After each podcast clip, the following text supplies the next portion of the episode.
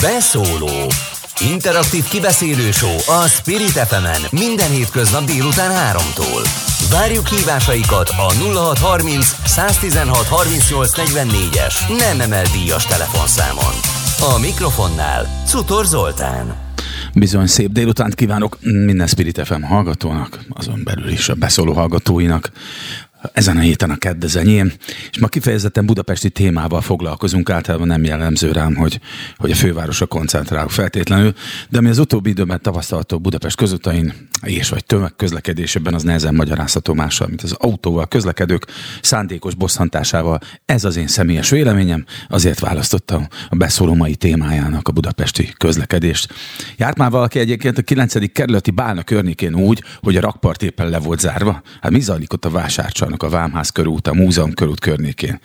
És ez még csak egy példa, ugye sok ilyen csomópont van, ilyen kaotikus csomópont Budapesten. A rakpart lezárás már most kész tényként prezentálják, ugye Balogh Samu, főnök szerint a kérdés már eldőlt. Én nem tudom egyébként, hogy kik mi alapján hoznak ilyen döntéseket, vagy kinek a nevébe.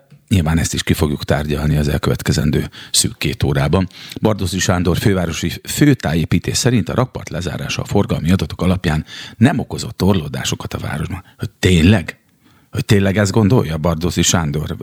Én egyáltalán nem így tapasztaltam, hogy a rakpart lezárása nem okozott volna e, fennakadásokat. Tényleg, ki adott erre megbízást, engedélyt, milyen felhatalmazás alapján? Ugye volt ez a, ez a menő szlogen így a választások előtt, meg különösen a fővárosnak volt ez a szlogenje, hogy a hatalom a népé, a dalt, az eredetem, ugye én nagyon kedvelem, de hogyha, hogyha így van, meg ez a szándék, akkor legyen már tényleg a népi hatalom Budapesten is. Ha a többség valóban így gondolja helyesnek, ugyan miért kellett várni a bejelentéssel a kampány végéig? A telefonvonalban itt van velem Dorner Lajos, a Városi és Elővárosi Közlekedési Egyesület elnöke. Szervusz Lajos, köszönöm szépen, hogy elfogadtad a kérésünket, hogy beszélgessünk erről egy kicsit veled itt a Spirit FM-en. És üdvözlöm a kedves hallgatókat. Hmm. Uh, olvastam uh, több véleményedet a dologról.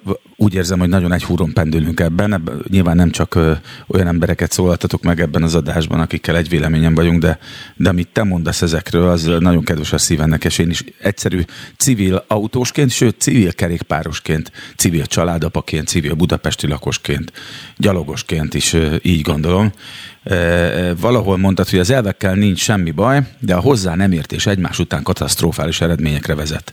Nem látják be, hogy a közlekedés tervezés is egy szakma, és nem is érdekli őket, szakmai helyett politikai döntéseket hoznak. Ők azt mondják, hogy ezek a politikai, ugye a fővárosi önkormányzatról beszélünk, hogy ők azt mondják, hogy szakmailag ezek megalapozottak, ezek a döntések. Ha nem, akkor miért nem azok? Ha mégsem. Hát ha szakmai megalapozást tudnának mutatni, akkor arról lehetne eszmét cserélni. Én megmondom őszintén, nem láttam ilyet, és az értesüléseim szerint nincs is. Tehát a, van egy budapesti közlekedési központunk, és van egy Budapest közút ZRT-nk. Ezek a szakcégek azért vannak, hogy többek között a forgalomtechnikai módosításokat is modellezzék, hogyha a városvezetésben ilyen felmerül. Uh-huh. És ők, ők nem lettek megkérve, egy, vagy megbízva egy ilyen feladattal, hogy ezt tegyék meg? Nekem nincs ilyen információm. Lehet, hogy rajzolgattak valamit, meg számogattak valamit, de az se biztos, hogy az megfelel a politikai elvárásoknak. Tehát azért a forgalom nem mindig úgy alakul, ahogy a politika szeretné, hogy alakuljon. Az emberek nem mindig úgy mozognak és közlekednek, ahogy az az elvárás e, megálmodója kitalálta, mert ők mennek arra, amerre nekik jobb, kényelmesebb, megtérülőbb, és a többi rengeteg szempont szerint, és nem feltétlenül e, az motiválja őket, ami mondjuk a esetleg jó szándékú városvezetést is. Tehát azért, ha van egy egy jó szándékú elképzelésem, mert azt azért el is kell tudni adni uh-huh. a lakosságnak, mert hogyha nem, akkor fognak lázadni ellene, és akkor mindenféle probléma lesz, és a, ezek a fajta felháborodások végül azokat az ötleteket is tönkreteszik, amik egyébként jók lennének még a városlakóknak is, mert akkor már mindenki befeszül, és mindenkinek elege lesz az egészből. És hát ennek pontosan az az oka, hogy nem nyílt és nem tiszta a kommunikáció, hanem egyszer csak előhúzunk a, a fiókból egy elképzelést, ami nincsen megfelelően kitesztelve, nincsen mindenkivel egyeztetve, és hát, hogyha ez véletlenül nem találkozik a városlakóknak a, az elvárásaival, akkor lesz belőle a probléma. Most itt tartunk. De miért erőltet egy, a bármilyen vezetés egyébként miért erőltet valami olyan változást, ami a többség akaratával nem, nem találkozik? Hogy mi az érdeke? Mert politikai haszna nem hiszem, hogy van belőle. Akárhogyan is kommunikálják úgy ilyen-olyan közvéleménykutatásokkal, aztán amikor valamilyen nagyobb merítésbe körbe kérdezik való, való a húsvér embereket, akkor kiderül, hogy az emberek kétharmada, háromnegyede nem is támogatja. Hogy milyen hasznot remélnek ettől? Az előbb ugye itt elhangzott, hogy, hogy egy, egyszerűbb nekik ez az út, vagy talán jobban megtérül, de én még ezt se hiszem el. Hogy akkor mi lehet az ok? Egyszerűen az az ok, hogy, hogy van egy-két ember, aki, aki mondjuk annyira megrözötten zöld, hogy, egy, hogy az, ezért a zöldségért cserébe hajlandó emberek, családok tízezreinek az életét megkeseríteni, tönkretenni, meg a mindennapjait megnehezíteni. Ebben a pillanatban én ezt látom, de lehet, hogy ez egy naív, vagy uram, bocsán, még azt is vállom ebben az esetben, hogy lehet, hogy egy a naivitásból fakadóan még talán rossz indulatú feltételezés is. Nem rossz indulatú, hanem inkább információ hiányos. A, a főpolgármester ö, arra hivatkozik, hogy a választási kampányában ezt megígérte, és akkor az emberek rászavaztak, és akkor most teljesíti a választási ígéretét. Ugye van egy ilyen mondás, hogy az Isten őrizzen attól, hogy egy politikus a választási ígéreteit betartsa, mert akkor abból, abból szokott lenni a, a legnagyobb káosz. Hát itt is át kellene gondolni ezt a kérdést, tehát itt egy, egyfajta politikai nyomulásról van szó természetesen, a főpolgármester is a saját választóközönségének játszik, akikről azt gondolja, vagy azt mérik, nyilván egy elég komoly stábja van neki, hogy, hogy ezt a, ezeket az ötleteket támogatja. És ők ő, erre a választóközönségre lőnek, úgymond, az ő ö, igényeiket, az ő ö, kedvüket keresik, minden politikus ezt csinálja. Igen, hát, Lajos, de hogyha ez valóban így van, akkor azért ott van egy, abban van egy logikai bukfenc, hogy akkor miért nem állt elő Karácsony Gergely még a választások előtt ezzel? Tehát ha tényleg úgy mérték, hogy a többség ezt támogatja, akkor mi sem természetesebb, hogy a többség által támogatott irányt harsányan hirdetem, de mondjuk a rakpart lezárást mégiscsak szerintem bölcsen egyébként a választások utára időzítette joggal, hiszen, hiszen hogyha igazak lennének, vagy ők maguk is úgy élnék meg, hogy a többség ezt támogatja, akkor nem lett volna semmi félnivalójuk azzal, hogy ezzel előálljanak. Természetesen pontosan ez a beszólása, hm. vagy megjegyzése a, a főpolgármesternek buktatja le ezt az egészet. Tehát Igen. ha ez egy valóban egy szakmai elképzelés lenne, akkor azt és az helyes a város és a városlakók szempontjából, azt el kell tudni nekik magyarázni, hogy igen, ez nektek jó lesz, és így, és így, és így lesz jó. De nincsenek ilyen tervek. Ezek csak a néhány ember fejében vannak ilyen elképzelések. Most rendkívül népszerű ez az úgynevezett 15 perces város elképzelés, meg másolni szeretnénk Kopenhágát, ami egy Igen, hát ilyen trendek város vannak, egyébként. Tehát divatok. Persze, csak az egy harmad akkora város, és tengerparton van, és nem egy folyó partján, tehát egészen más a, a, a struktúrája, és egészen más az ottani kultúra is. Mondjuk nincsenek hegyek például, tehát hmm. mondjuk a domborzat is teljesen, teljesen más, és a, a nálunk levő forgalom az többszöröse annak, amit ott el kell vezetni. Egy, teljesen más összehasonlíthatatlan dolgokról van szó, de van egy ideál, amit próbálnak követni, és igazából abban semmi gond nincsen, hogy szeretne mindenki tiszta levegőjű, csendes városban létezni, és bizony el kell mondani, hogy a legtöbb problémát ezzel kapcsolatban és a városi életminőség szempontjából pontosan az okozza, hogy túl sokan autóznak, és csinálnak dugót, büdöset, meg zajonganak, és ez nyilvánvalóan nagyon sokakat zavar, elsősorban azokat, akik a belső területeken laknak, az ő érdekeikre is kellene valakinek figyelni, de az igazi baj nem ezzel van, mert ezt lehetne képviselni, hanem, hanem mivel? arról, Miben hanem az, hogy, hogy ez, ez, ez is csak egy politikai lózung, és egy, egy, ha úgy tetszik, korán indította a főpolgármester úr az újjáválasztási kampányát, és ilyen dolgokkal próbálja újraindítani. Ha úgy tetszik, lehet gumicsontnak is hívni, az a lényeg, hogy beszéljünk róla, és akkor úgy tűnik, hogy hatalmas munka folyik a Városházán valójában, pedig nem, hanem csak arról van szó, hogy majd ha egyszer a hármas metrót végre átadják, akkor ez a dolog szóba jöhet, hiszen addig nyilvánvalóan nem. Hát nem, nem az... ez egy pótcselekvésnek lett ez bedobva ez az egész, hogy mi is most ugye erről beszélgetünk, pedig hát kismillió más olyan dolog lenne addig is. Hát persze, azért mondjuk különösen olyan lezárások, még, amik most történnek, a, a Lánchíd, nem a, aktuális. a Lánchíd, a metró, a, a Váci úton most tele van szűkül, szűkületekkel, korlátozásokkal, stb. Tehát amíg ez a helyzet fenn, fennáll, addig egyébként én még csak téma szinten sem dobnám be dolgot, de a Városi és Elővárosi Közlekedési Egyesület, aminek ugye az elnöke Dorner Lajos, akivel beszélünk itt a beszólóban, hogy van-e az Egyesületnek valami alternatívája ezek kiváltására?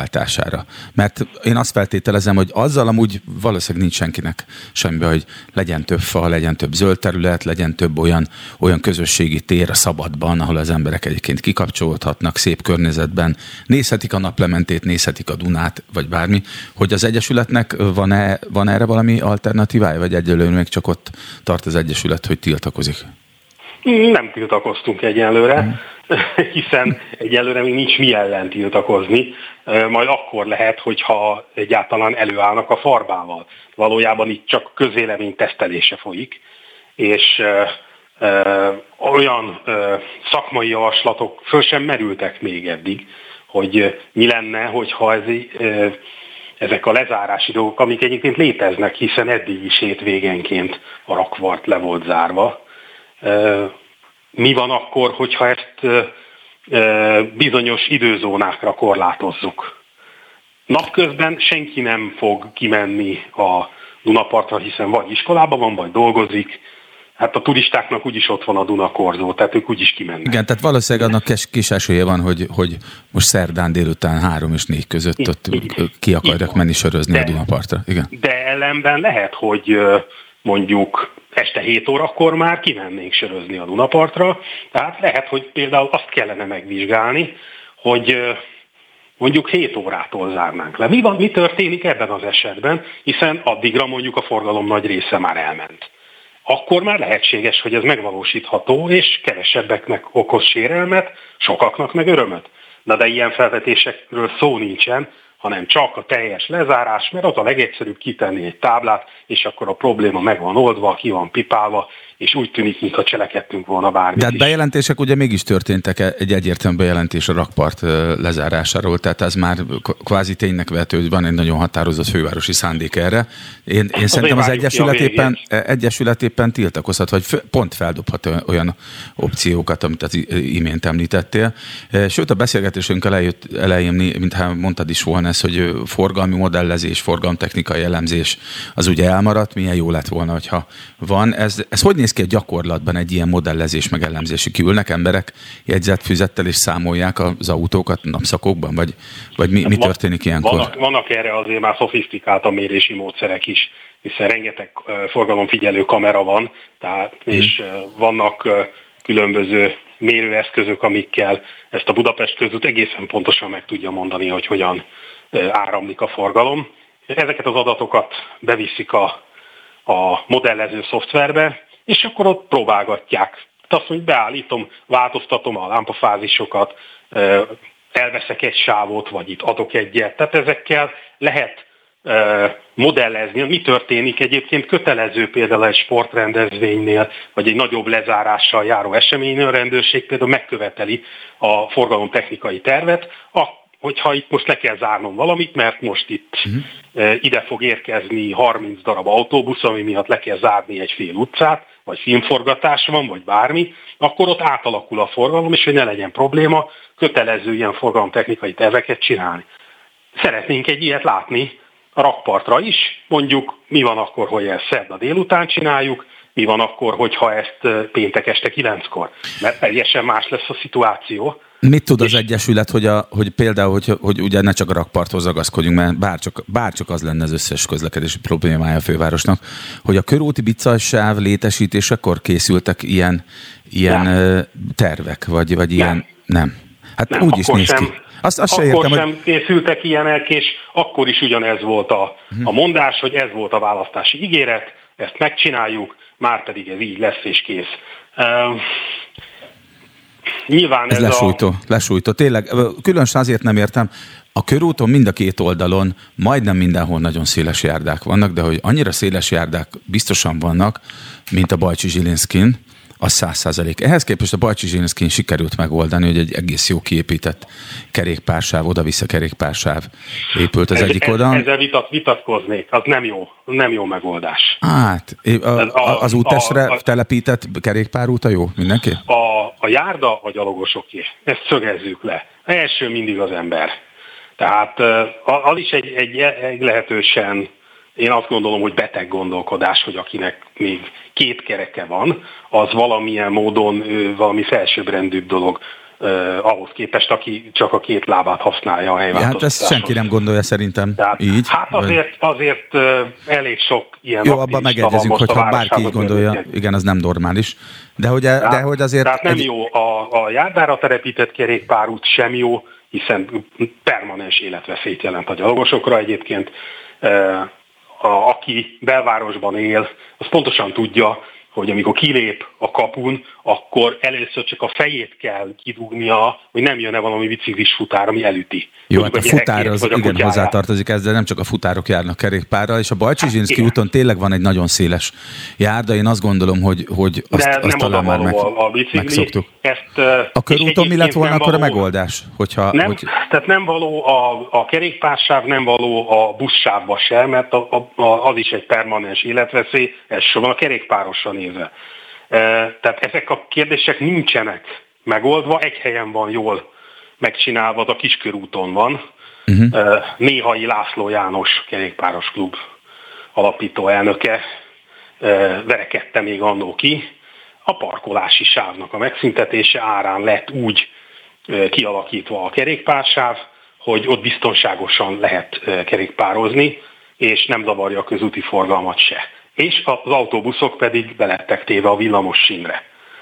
Tehát Aha. a közterületet újra kell osztani, mert mindenki egyszerre nem fér el. És valóban vannak prioritások. Egyébként ezt a Tarlós István féle 2010-es Nemzetfővárosa programba le van rögzítve, hogy, hogy a, az egyes közlekedési módok esetében mi a prioritás lista. Első az ember, utána jön a közösségi közlekedés, utána jönnek az egyéni közlekedési módok, azon belül is a környezetbarát, tehát kerékpáros, és hát igen, egy, egy belvárosi környezetben nyilvánvalóan a személygépkocsi a legkevésbé preferált közlekedési mód, azt, mert egyszerűen itt nem fér el. Ez egy helyhiány kérdés, és azt is egyre többeknek be kell látnia, hogy egy belvárosban nem lehet elvárni azt, hogy mindenkinek jusson helyez. Itt egy kiszorítós folyik, és akinek Igen, ezt nagyobb a hangja, Nyilv, és az érdekérvényeség igen, nyilván aki, az az fog befutni nyertesnek. Aki ott lakik elsősorban, nem jó az emberek. Aki ott lakik, azoknak azért csak meg kellene oldani, hogy a járműveikkel eljussanak. Nyilván ezt a témát, témát fogjuk még boncolgatni, és sajnálom, hogy most el kell, hogy köszönjek Lajostól, Dorner Lajostól, a Városi és Elővárosi Közlekedési Egyesület elnökétől. Itt van ugyanis a vonalban velünk Gyulainé dr. Tóth Zsuzsa, a, aki az Autóklub képviseletében jelentkezett be most a beszólóba. Elköszönjük Lajostól, köszönjük szépen. Jó napot kívánok! Kezi csokom, kezi csokom. Hát az a helyzet, hogy, hogy én úgy tudom, hogy az autóklub is egy picit hasonló véleményem van, mint én, inkább a kétségeit hangoztatja ezzel a véletlenül nem teljesen jól megtervezett és, és bejelentett ügyel a rakpart lezárásával kapcsolatban. Hol tart most ez az ügy az autóklubnál? Hát én azt gondolom, hogy elég sokan vagyunk, akik itt kétségeket fogalmaznak meg. Most már nem csak a Magyar Autóklub országos elnöksége kiadott egy állásfoglalást, amiben rögzítette, hogy bár egyetért a zöldítéssel, egyetért a belvárosi forgalomcsökkentéssel, egyetért a közösségi tereknek a létesítésével, de a rakpartnak a lezárása az egy, egy ötletszerűen megvalósított, átgondolatlan, rengeteg kockázatot hordozó megoldás. Gyakorlatilag a jól átszellőzött rakpartról beterelik a forgalmat a belvárosi szűk utcákra. Ez még környezetvédelmi szempontból sem lehet megfelelő megoldás. Az lehet, azt mondják a szakemberek, hogy a forgalomnak egy része el fog párologni valószínű, hogy tényleg el fog párologni egy kicsi része. De mi az, hogy de... el fog párologni? Hát az nem szűnnek hát, meg a járművek sem, meg az emberek sem. Hát, Hát ez, ez nem az én álláspontom, ez Igen, a, tudom, a tudom, pártolóknak tudom. az álláspontja, hogy el fog párologni. A tapasztalatok azt mutatják, külföldi tapasztalatok is, hogy minimális az a forgalom, ami elpárolog, mert most sem hobbiból autózik az autós a belvárosba, hanem Így vagy ma is azért, elég nagy van. igen. igen tehát... Hát nem egy örömforrás ha ma az a belvárosba autózni, vagy akár a ö, városnak nagyon sok részén. Az autózik, akinek vagy a munkájához ez elengedhetetlen, vagy a család logisztikai munkáját nem tudja másképp megoldani, vagy pedig időigények miatt egészen egyszerűen, bár ez most már visszafelesül el, mert sokszor gyorsabb a közösségi közlekedés, mint a, a dugókban. Igen, és nyilván, nyilván muszáj erről is beszélni, meg ezt a témát is napirenden tartani, hogy a közösségi közlekedés legalábbis ebben az állapotában Budapesten közel sem tartott, hogy, hogy arra rá lehessen terhelni ezt a, foga, ezt a forgalmat. A másik a saját bőrömön tapasztalom, én belvárosi lakos vagyok, én pont, ráadásul sok gyerekkel, nyilván mikor az ember viszi reggel óvodába, iskolába, ide-oda, tehát nem, tehát nem tudom fölpakolni az egész családot a kerékpára. Ráadásul én még zenélek is, tehát hangszereket viszek, néha erősítőket ide-oda, legtöbbször két nagy táska, két gitártok, ezt sem tudom természetesen kerékpáron szállítani, sőt, tömegközlekedésen még kevésbé tudom szállítani, úgyhogy én, én ugyan nagyon sokat kerékpározom a belvárosban, de a legtöbbször nem tudok csak autóval mozogni. És az, hogy engem ottani lakosként, ottani adófizetőként is minden lehetséges módon megakadályoznak, bosszantanak abba, hogy az alapvető családi kötelességemet és munkámat elvégezzem, ez azért kinyitja a zsebembe a bicskát. És most lehet, hogy egy picit erősen fogalmaztam, de szerintem annyira nem, és gondolom, hogy az autóklub tele van ezer ilyen sztorival, ilyen történettel, ilyen élethelyzettel. Az a kérdés, hogy akik ezek döntenek, akik ezekről döntenek, hogy, hogy ott abban a testületben nem, nem élnek mondjuk családos emberek, vagy nem élnek olyan kétkezi dolgos emberek, akiknek a szerszámos ládától kezdve minden eszközig rendszeresen kell cipelni a munkahelyükre. Uram, bocsá, oda járnak be dolgozni a belvárosba, mert mondjuk éppen ott újítanak fel egy lakást, stb. stb. Hát ők nem használhatják a tömegközlekedést. Az a legjobb ebbe az egészbe, hogy azt se tudjuk, mikor született meg ez a döntés. Tehát elvileg valamikor, azt hiszem, hogy a durván 6 héttel ezelőtt kihirdette a főváros, hogy megszületett a döntés, lezárják a rakpartot. Azóta kutatjuk, keressük ennek a döntésnek a nyomát, nem sikerült a nyomára bukni, bukkanni. Tehát a ez is kérdés lenne, hogy ki jogosul dönteni erről, és ki döntött erről. Hát ez az egyik legfontosabb kérdés, de hadd kérjem meg Zsuzsát, hogy maradjunk most vonalban, ugyanis egy nagyon rövid kis reklámszünet következik, és innen folytatjuk. Én nagyon kíváncsi vagyok. Tóth Zsuzsa, dr. Tóth Zsuzsa, Magyar Autoklub jogi képviselője véleményére budapesti közlekedés tekintetében. Maradjanak velünk, ez a beszóló. Beszóló Interaktív kibeszélő show a Spirit fm minden hétköznap délután 3-tól. Várjuk hívásaikat a 0630 116 38 44-es nem emel díjas telefonszámon. A mikrofonnál Cutor Zoltán. A telefonvonalban pedig Gyulainé dr. Tóth Zsuzsa, a Magyar Autóklub jogi képviselője. Az előbb már elkezdtünk beszélgetni, csak a reklámszünet félbeszakított bennünket. Ott tartottunk ugye, hogy a, hogy a rakpart lezárására egészen érzékenyen és hangosan szívemnek egyébként kedvesen, de ez egy nagyon személyes megjegyzés, reagált az Autóklub, de hogy nem csak ez a probléma Budapesten, tehát a Lánchíd lezárásától kezdve a hármas metró felújításáig, az, hogy egyébként hétvégenként lezárják a rakpartot úgy, hogy valami elképesztő torlódás alakul ki a 9. kerület déli részén emiatt, mert nem tudnak bejutni, nem tudnak keresztül menni a városon az autók. És ugye volt már korábban Lipótvárosban, az 5. kerületben is, meg a 7. kerületben is egy ilyen forgalomcsillapítási projekt, amely megakadályozza azt, hogy keresztbe kasul gyorsan átszeljük ezeket a kerületeket. Erről mi, mi, mi volt a tapasztalata, a vélemény az autóklubnak, hogy ez bevált ez a dolog? Jó, hogy ez úgy történt, ahogy? Hát a magánautósoktól annyira visszajelzésem ebben a kérdésben nincs, de a taxisoktól igen, mert ők igen. azt mondják, hogy azon a területen már nem mernek fugart vállalni, mert egészen egyszerűen pontosan nem érnek oda. Meg nem tudnak kijönni.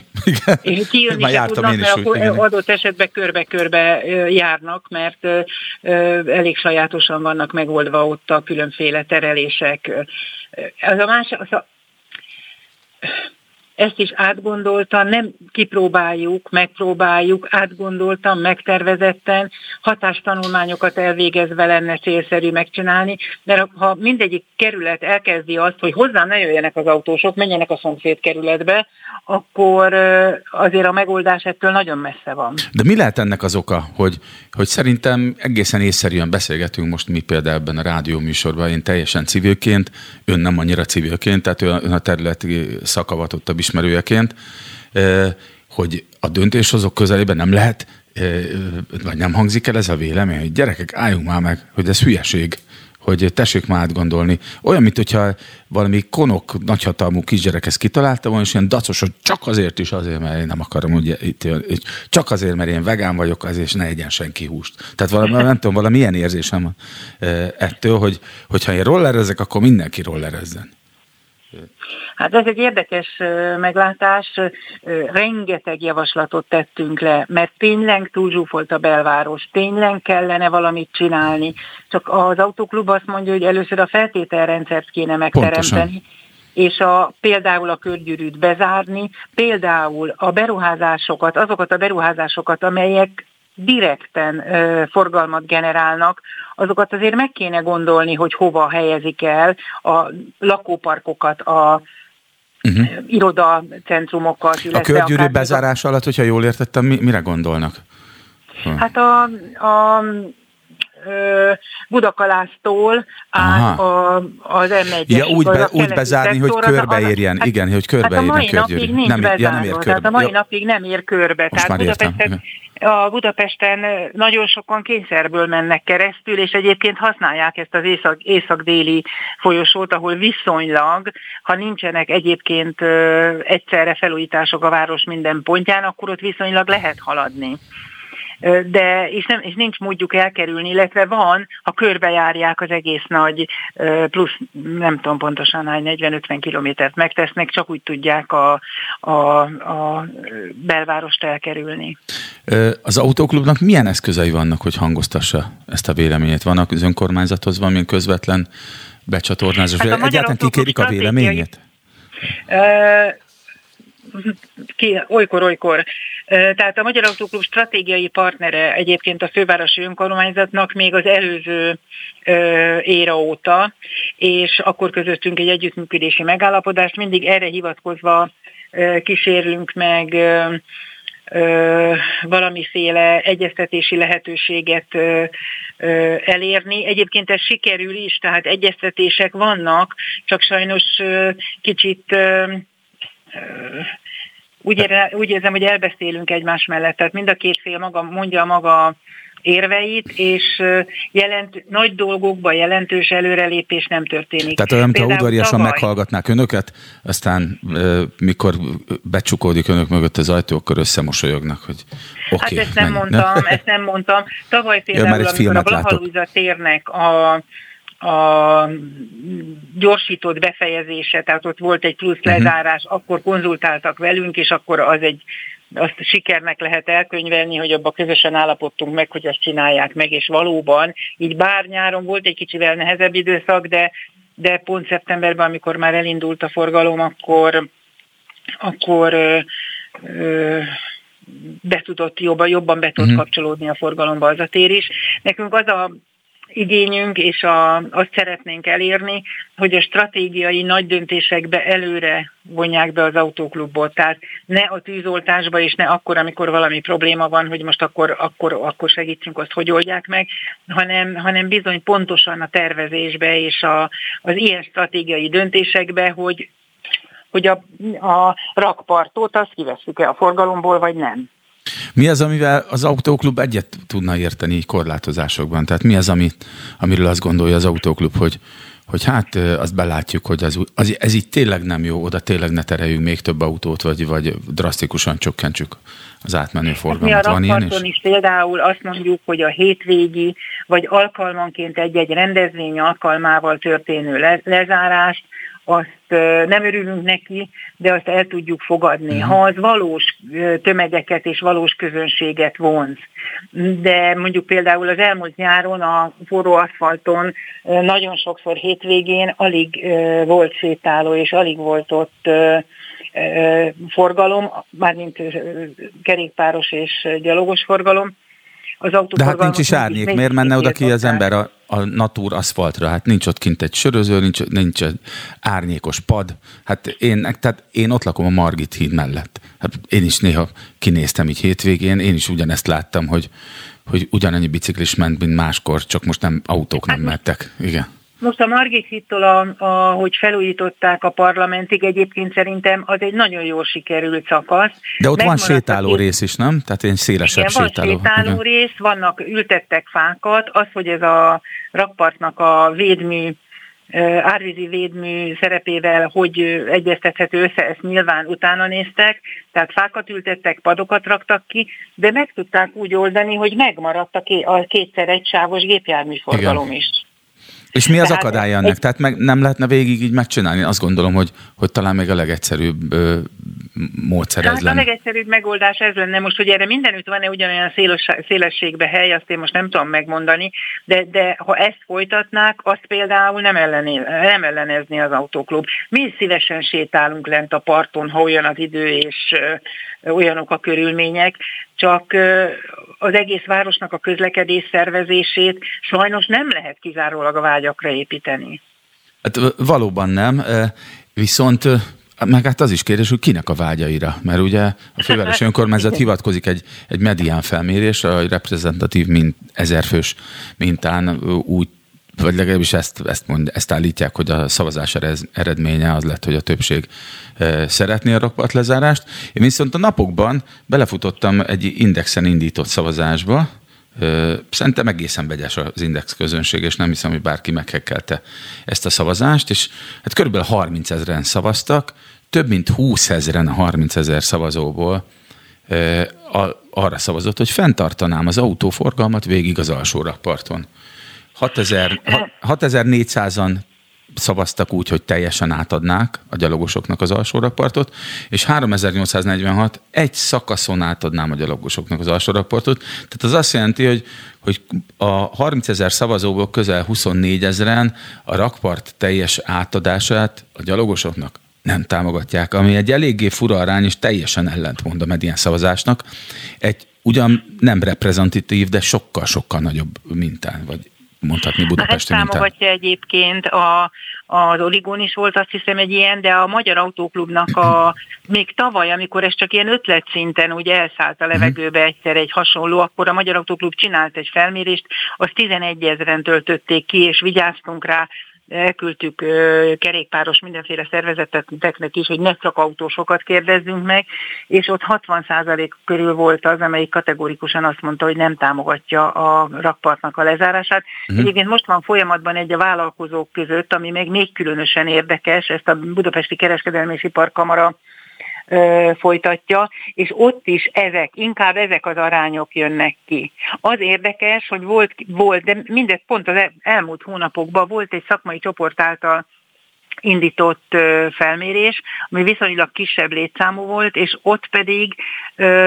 egyértelműen elsőprően az a az a változat nyert, úgymond, amelyik azt mondta, hogy fedjék le a rakpartot, legyen a teteje park, egyes szakaszokon nem kell az egészet, de ott, ahol feltétlenül sétálni, uh-huh. séta igények vannak a rakpartra, ott fedjék le és akkor nagyon sok ilyen példa van külföldön egyébként, vagy leviszik föld alá, ezt most itt nyilván nem hát, lehet csinálni, igen. mert most cserélték ha lenne ki több a időnk, közműveket. Erre is rákérdeztem volna, hogy mivel több városban van tudomásom arról, hogy pontosan ilyen típusú rakpartok, vagy parti, akár tengerparti részeknél a föld alá viszik a forgalmat, hogy ez nem merült föl opcióként, vagy túl drága lett volna. De sajnos most el kell, hogy köszönjek Gyulainé dr. Tóth Zsuzsannától, illetve Zsuzsától, elnézést, a Magyar Autóklub jogi képviselőjétől. A vonalban van velünk Tömör Miklós, a Város és Folyó Egyesület, azaz a Vajó project menedzsere. Azt gondolom, hogy picit más, hogy látja ezeket a dolgokat, mint mi. Köszönöm szépen, Zsuzsa.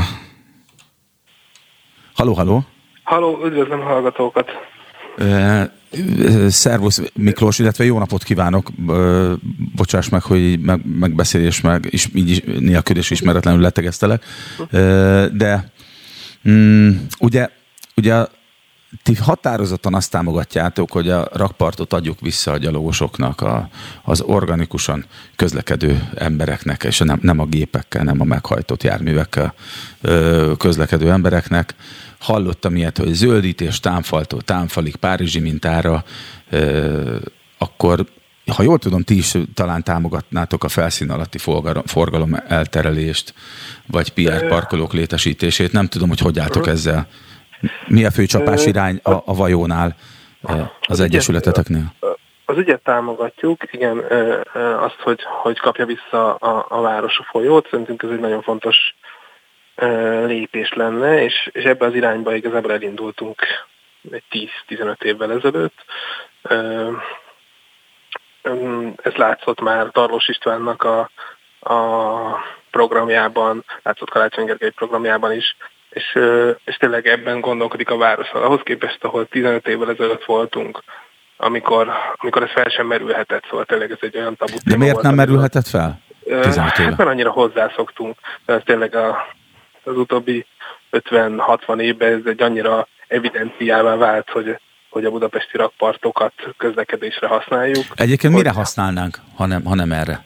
Amúgy persze tudom, ki lehet nem menni oda sétálni, sörözni, napozni, vagy éppen hát, játszóterezni, de mire?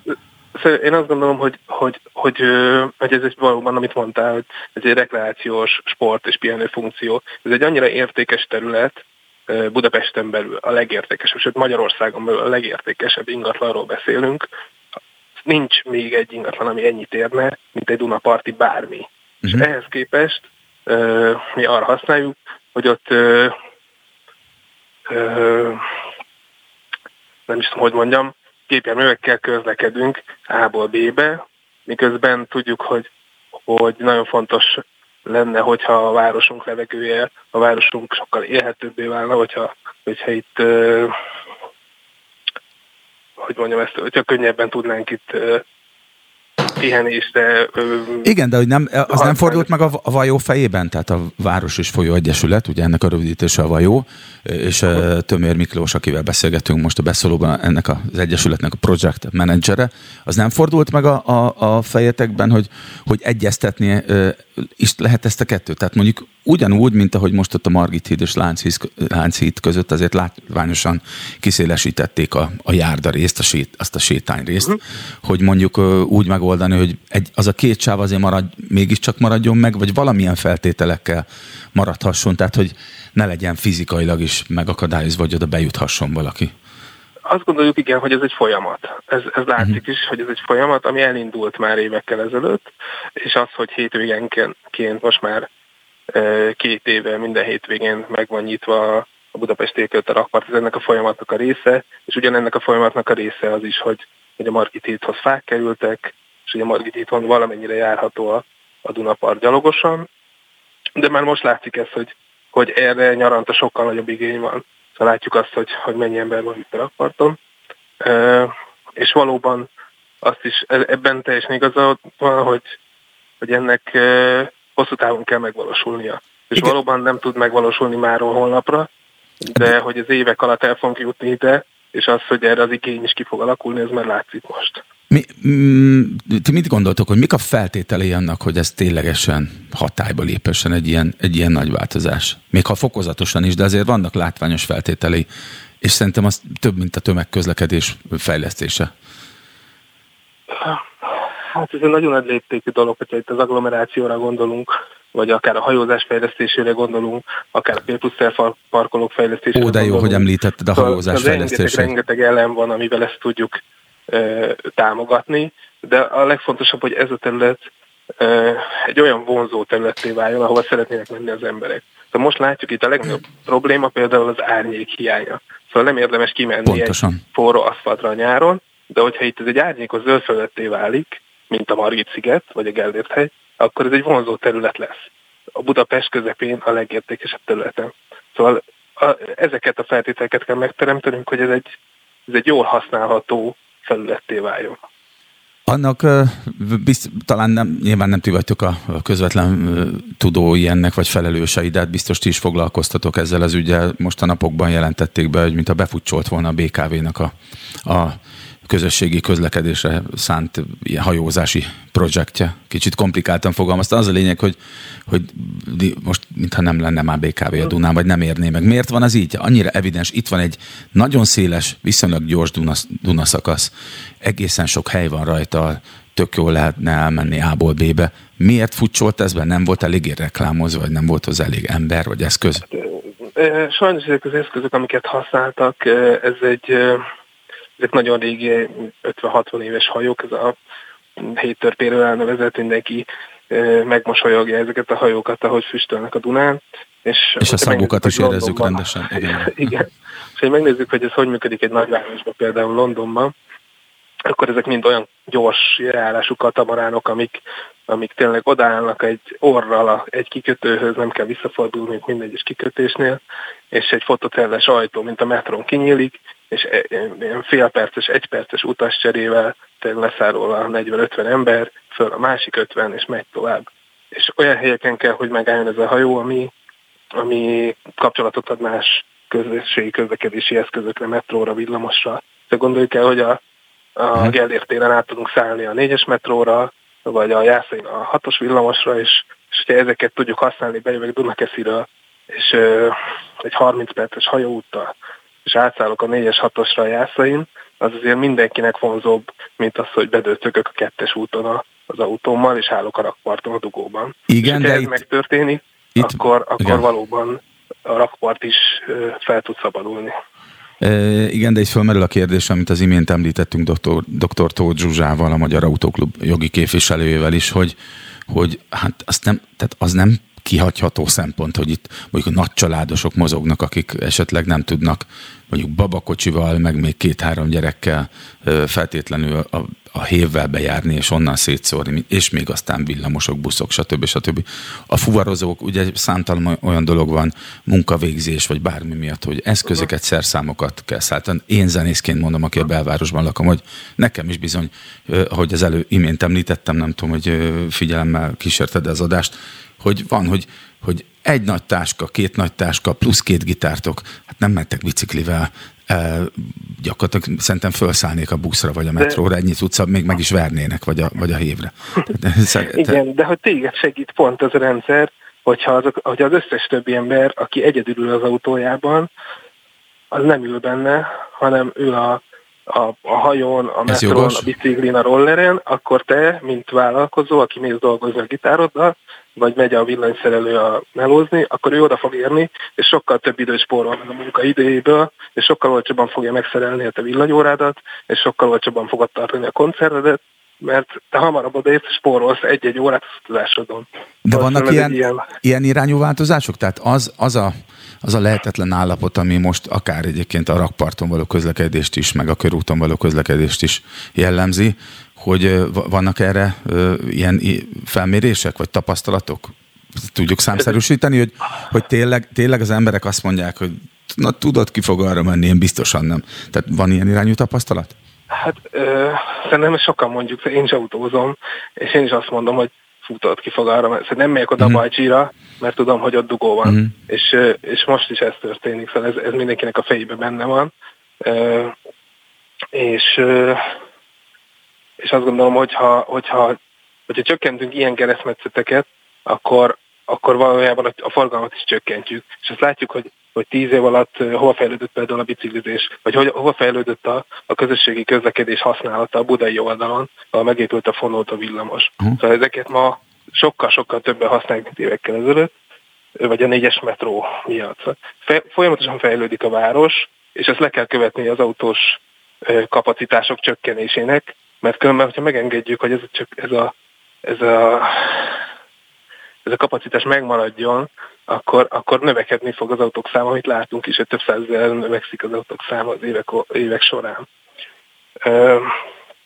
Ezek, ezek Olyanban gondolkodtatok egyébként, olyan javaslatban már, hogyha azt feltételezem rólatok, de lehet, hogy rosszul ismerem az Egyesületet, hogy ti azért tesztek javaslatot, akár a fővárosi önkormányzatnak is, vagy vannak projektek, amit, amivel előálltok és támogatjátok, hogy, hogy jöjjön létre egy olyan carpool rendszer, ami az Egyesült Államokból ismert, legalábbis számomra, hogy ha egy autóban többen ülnek, ketten, hárman, négyen, öten, akár egy család, vagy mondjuk összefognak az egy területen lakók, és együtt jönnek be a városba dolgozni, hogy azoknak egy külön sávot biztosítsanak.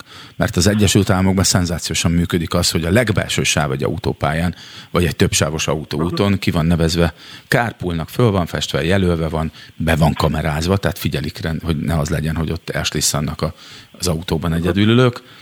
És, Vannak ilyen megoldások mindenhol a világon, szóval nagyon sok ilyen apró apró megoldás van, vagy ezek a, ezek a kis beavatkozások. Szerintem ez nagyon jó, hogyha ilyen megoldási javaslatokat tesz az autóklub, aki pontosan látja ezeket a számokat, hogy mennyien ülnek egy-egy autóban, hogy ezt hogy lehetne megoldani. Ami így a mikromobilitási részét, vagy a mobilitási részét illeti, az most, most már látszik, szóval látjuk, hogy mennyi roller van Budapesten, és mennyi olyan roller van Pesten, ami, ami, ami nem egy egy megosztó rendszer része, hanem, hanem egy saját tulajdonú roller, amivel uh-huh. járnak. Szóval látszik, hogy ez fejlődik ez az irány, és, és tényleg működik. Szóval most már még megvannak a gyerekbetegségei, nem tudjuk hova tegyük, nem tudom, de, de hogy kezd működni, és nagyon sok ilyen, közleked, ilyen autós közlekedést kivált. Lehet, hogy nagyon fontos, és amiben mi javaslatot teszünk a városnak, az az, hogy, hogy milyen ütemben lehet ezt megtenni, mi az, ami itt fontos, hogy, hogy megtörténjen, hogy jó használható legyen. Szerintem a nagyobb félelem, én nem is a közlekedéstől félek, megmondom őszintén, hogy mi fog történni a rakparttól, hanem az, hogy hogy, hogy mondjam, hogy ez egy turisztikai célú dolog lesz, és nem mi Budapestiek fogjuk elfoglalni a rakpartot, hanem, hanem egy Váci utca lesz belőle, mivel annyira jól frekventált hát, kereskedelmi pozícióban van, hogy, hogy, hogy a teli kerül vendéglátóval olyan árakon, amit mi nem tudunk megfizetni, vagy évente egyszer tudunk megfizetni, és, és ezáltal kiszorulunk erről a területről, ugyanúgy, hogy most ki vagyunk szorítva ezekről a területekről. Szerintem ez az, Beszorítanak ami, bennünket fontos, a Dunába a külföldiek. Tessék? Beszorítanak bennünket a Dunába a külföldiek, akkor majd, Ó, igen, sekés, sekés strandokat kell majd ott létrehozni, de az, igen, tehát az a helyzet, hogy erre ebben a pillanatban szerintem most nekünk semmi hatásunk nincs. Hát az a fontos, hogy amikor kiállítjuk itt, itt ezeket a részeket, és tényleg vonzóvá válnak, válik a, a rakpart, akkor, akkor ez itt szabályozva legyen, hogy, hogy ennek a területnek mekkora hányad az, az amit, amiben kereskedőben funkciót tudunk folytatni. Igen, jogos. Mert hogyha jogos. Itt, itt, itt végig napernyők vannak, és mindegyik alatt e, turisták lehet koktélozni, a drága kávéjukat, akkor ugyanúgy kiszorulunk róla, mint ahogy a, a bálna melletti teraszokról is most már kiszorulnak a helyiek nagy részt. Viszont, hogyha már itt tartunk a Bálna, hogyha megnézzük azt, hogy mi történik a, a Néru parton, a Bálna és a Petőfi híd között, ami mm-hmm. igazából a rakpart folytatása, akkor látjuk, hogy ez itt organikusan az utóbbi négy-öt évben olyan szinten megtelt emberrel, hogy, hogy látszik, hogy semmi nincs, szóval nincsen rendezvény, nincsen... Uh, Játszótér van, még ilyen sportpályák is talán, de azért vannak vendéglátóegységek is, ez tényleg egy nagyon kellemes igen, ez egy nagyon kellemes rész. És mi hmm. azt képzeljük, hogy az egész Dunapartnak ilyennek kell lennie. Hát ámen legyen így, oda. mert hogy a rakpart a magyaroké, gondolom ezért lett a Well Hello első dala is, hogy rakpart. Én pedig elköszönök Tömör Miklóstól a Város és Folyó Egyesület project managerétől. Köszönöm, innen fogjuk folytatni nem sokára. Köszönöm. Beszóló Interaktív kibeszélő show a Spirit fm minden hétköznap délután 3-tól. Várjuk hívásaikat a 0630 116 38 es nem emel díjas telefonszámon. A mikrofonnál Cutor Zoltán. És folytatjuk Budapest közlekedéséről szóló beszólónkat. Ugye a közutakról, a tömegközlekedésről, rakpart lezárásról, sőt, körútbiciklisávról beszélgetünk, beszélgettünk ideig, és ezután is még egy szűk órában így fogunk tenni. Kiadott erre megbízást, engedélyt, milyen felhatalmazás alapján. Ha a többség valóban így gondolja helyesnek, ugyan miért kellett várni a bejelentéssel a kampány végéig, és így tovább, és így tovább. És itt van velem a telefonban Fleischer Tamás közgazdász, illetve a Közgazdaság és Regionális Tudományi Kutatóközpont világgazdasági intézetének kutatója. Jó napot, Tamás! Jó napot kívánok! Hadd kérdezzem meg, ön, ön milyen járművet használ leginkább, mikor közlekedik? Hát leginkább gyalog megyek és villamossal, vagy busszal, uh-huh. de a családban van autó, tehát előfordul, hogy autóval Mondjuk a városban nem nagyon. Igen, ennek, ennek elvi okai vannak, vagy inkább praktikus okai, hogy, hogy a városban nem nagyon közlekednek autóval? Hát praktikusnak lehet nevezni, hogyha az Asztória közelében lakik az ember, akkor elég sok mindent elér gyalog. Ja, mondjuk az igaz. Az mondjuk az igaz. Én is belvárosiként mondhatom, hogy elég sokat közlekedem gyalog és biciklivel. Uh-huh. Emellett, emellett mondjuk a lezárásoknak én nem vagyok feltétlenül híve. Olvastam öntől nagyon hosszú és szabatos tanulmányt, illetve tanulmányokat, átnéztem ö, ezeket, ö, és ö, nagyon sok egy részről, más részről a gondolatot ö, találtam benne, és bevallom őszintén, hogy elbizonytalanodtam egy picit, hogy, hogy a, amikor olyan, olyan nagyon egyszer, leegyszerűsített bejelentéseket hallunk, hogy már pedig a rakpart le lesz zárva, az a gyalogosok és az autósok meg csinálnak azt, amit akarnak, leginkább párologjanak el.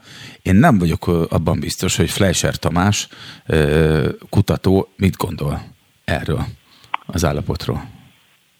Hát ebben egy történetesen biztos lehet, mert ebben én eléggé régen állásfoglaltam, még annak idején a budai rakpart ügyében, ott ugyan nem a lezárásról volt, hanem arról, hogy kétszer kétsávosra akarták kibővíteni, mhm. amikor a csatornát építették.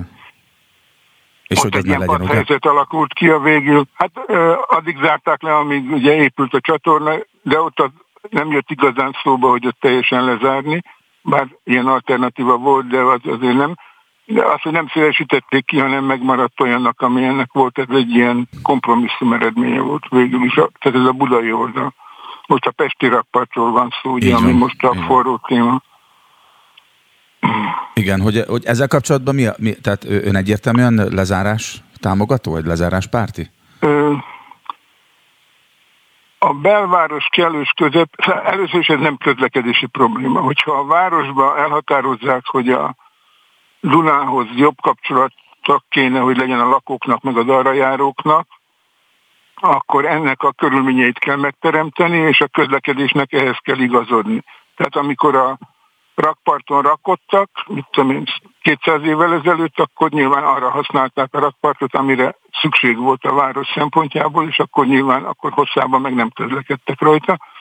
Mindegy, sok minden történt a történelmben. De azért köszönöm, és ne felejtsek kérem, mit, mit szeretett volna ezzel kapcsolatban mondani, mert nekem is egy ilyen sarkalatos kérdés, hogy ugye még most is ez a neve egy rakpart, mert hogy a rakodás miatt jött ez létre, hogy egy fontos kereskedelmi szállít szállítási útvonal volt akkor is a Duna, talán még fontosabb is, mint most, mm. és, és azért nyilván, amikor kirakták a partra az árut, azt is elszállították valamivel, gondolom kocsikkal, szekerekkel, egyéb járművekkel, tehát ott akkor is lehetett egy elég nagy forgatagot. olyan dolgok épültek a Duna mellé, ami, amiben szállították, tehát nem véletlen, hogy egy alagút vezetett a nagycsarnokba, hogy a uh-huh.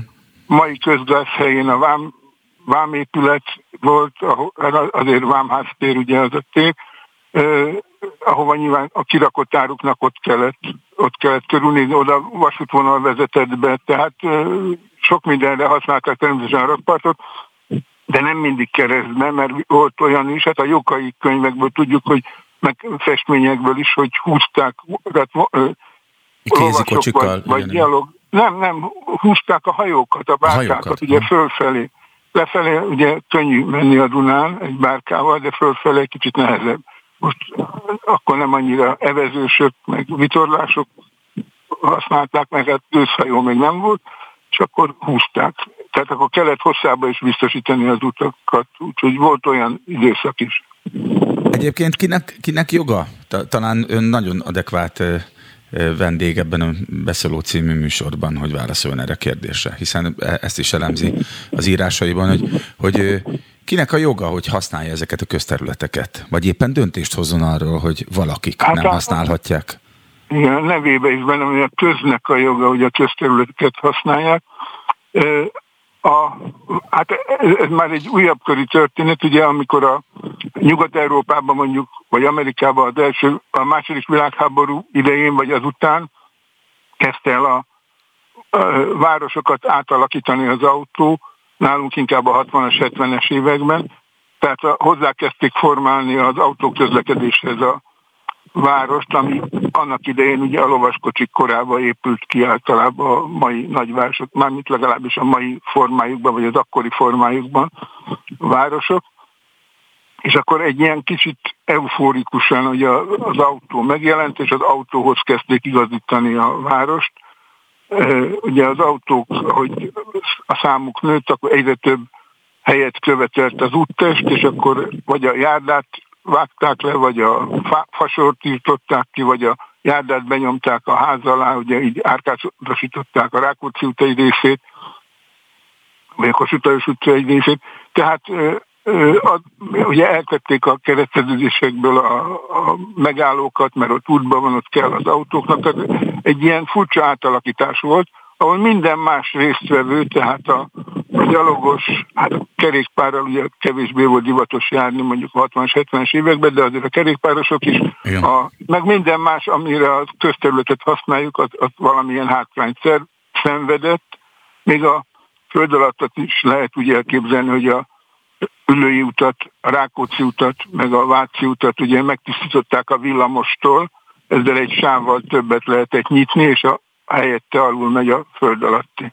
Tehát de most eltelt 20 év körülbelül mindenütt ebben a tempóban, és akkor nyugaton már a 70-es évektől kezdve kezdték észrevenni, hogy attól, hogy a autó ugyanazt tudja, vagy tudná a városba is, tehát tudna 60-nal vagy 100-al menni, amit egyébként az országúton tud, vagy pláne autópályán, attól még nem kell nekünk a városokat hozzá, és a városi életet hozzáigazítani az autókhoz, tehát nem a technika az, amelyik meg kell, hogy határozza, hogy hogyan éljünk egy városba, és szépen a ö, egyéb funkciói a városnak kezdtek teret nyerni, vissza, visszahordani területeket, és ma tulajdonképpen ez a fő tendencia, hogy egy sűrűn lakott város belső területén, még egy általában minden településnek a belső területén, ott vendég kell csak, hogy legyen az autó, tehát ö, ott autónak is helye van, de tulajdonképpen nem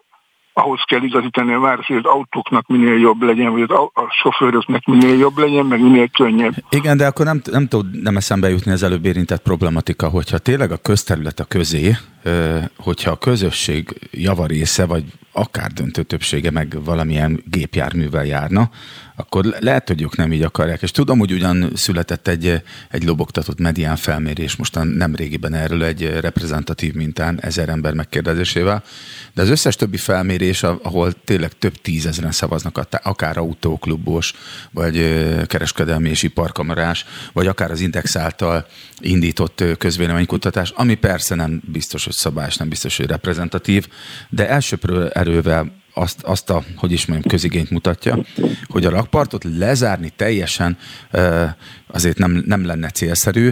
Ön is említette, úgy tudom, egy írásában olvastam, hogy a célforgalom előnyben részesítését valahogyan meg kellene oldani.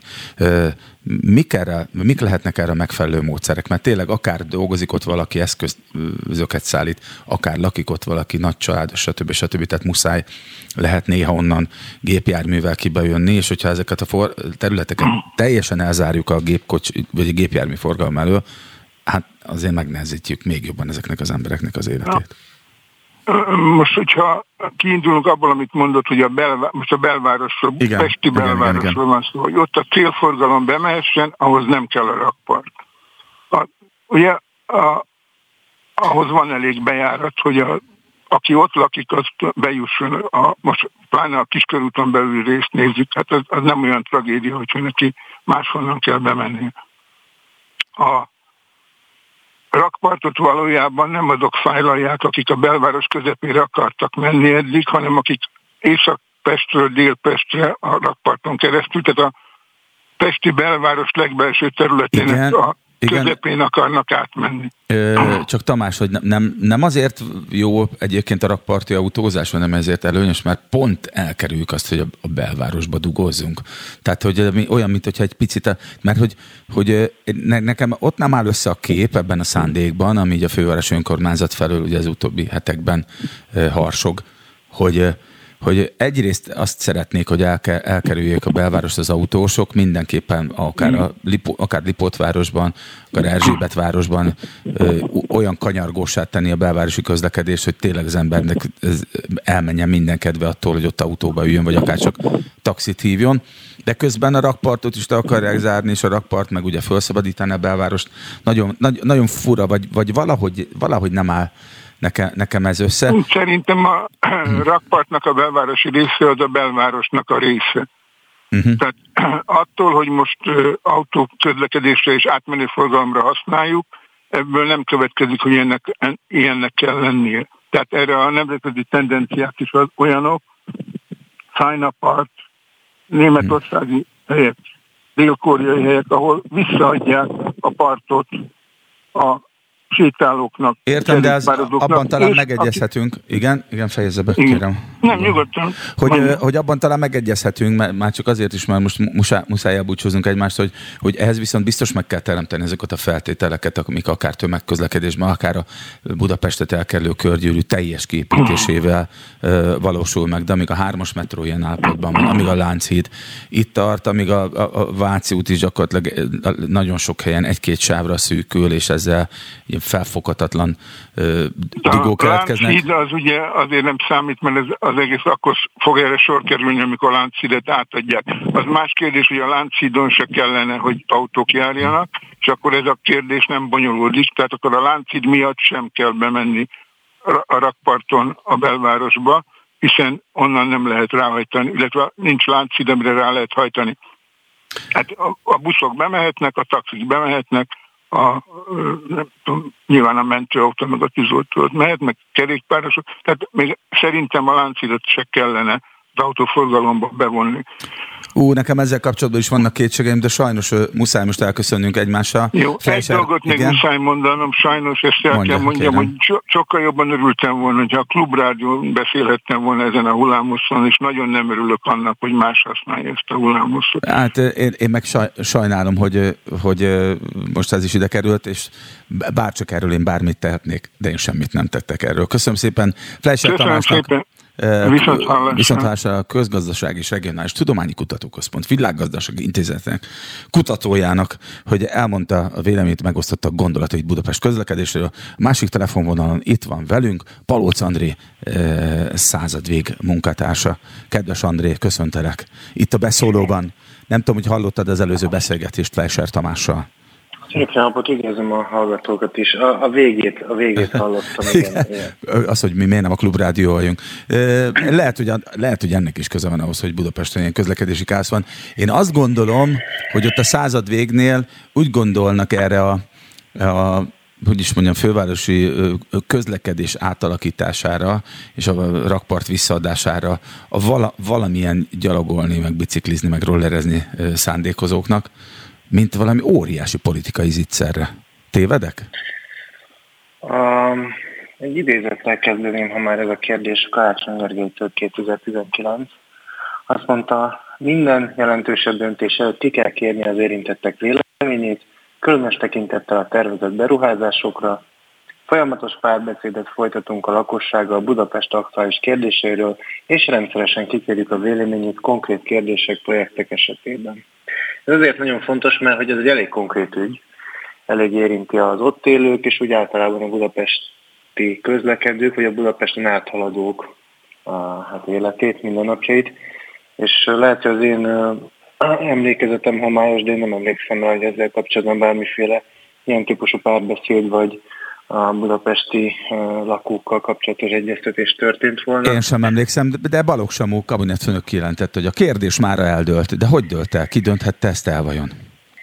Hát a főváros vezetése döntött el, és pont a leginkább az, ami, amivel kapcsolatban már századig jelentkezett meg több anyagot is, és amit most én is próbálok itt talán aláhúzni, hogy pont az a típusú egyeztetés akár a itt akár a szakmai szervezetekkel, az teljesen elmaradt. Ugye például a, az autóklub az többször felhívta a figyelmet még korábban a buszsávosítás, meg kerékpárosítás, kerékpársávosítás kapcsán arra, hogy elmaradtak a szakmai egyeztetések, és pont ez az, amit, amit szerintem a leginkább talán számol lehet kérni. Egyrészt egy demokratikus deficit jelenik meg, tehát az itt élőkkel sem történik egy ilyen típusú párbeszéd egyeztetés, és a szakmai oldalal sem, legalábbis a szakmai oldal egy jelentős része, mondjuk a magyar autóklub ebből a szempontból. Ami azért szereplő. különösen kínos, eh, eh, legalábbis nekem, én alapvetően nem úgy egy ellenzéki eh, érzelmű szavazó voltam mindig. Teljesen mindegy, milyen kormány volt, én azt gondoltam rock and rollerként, hogy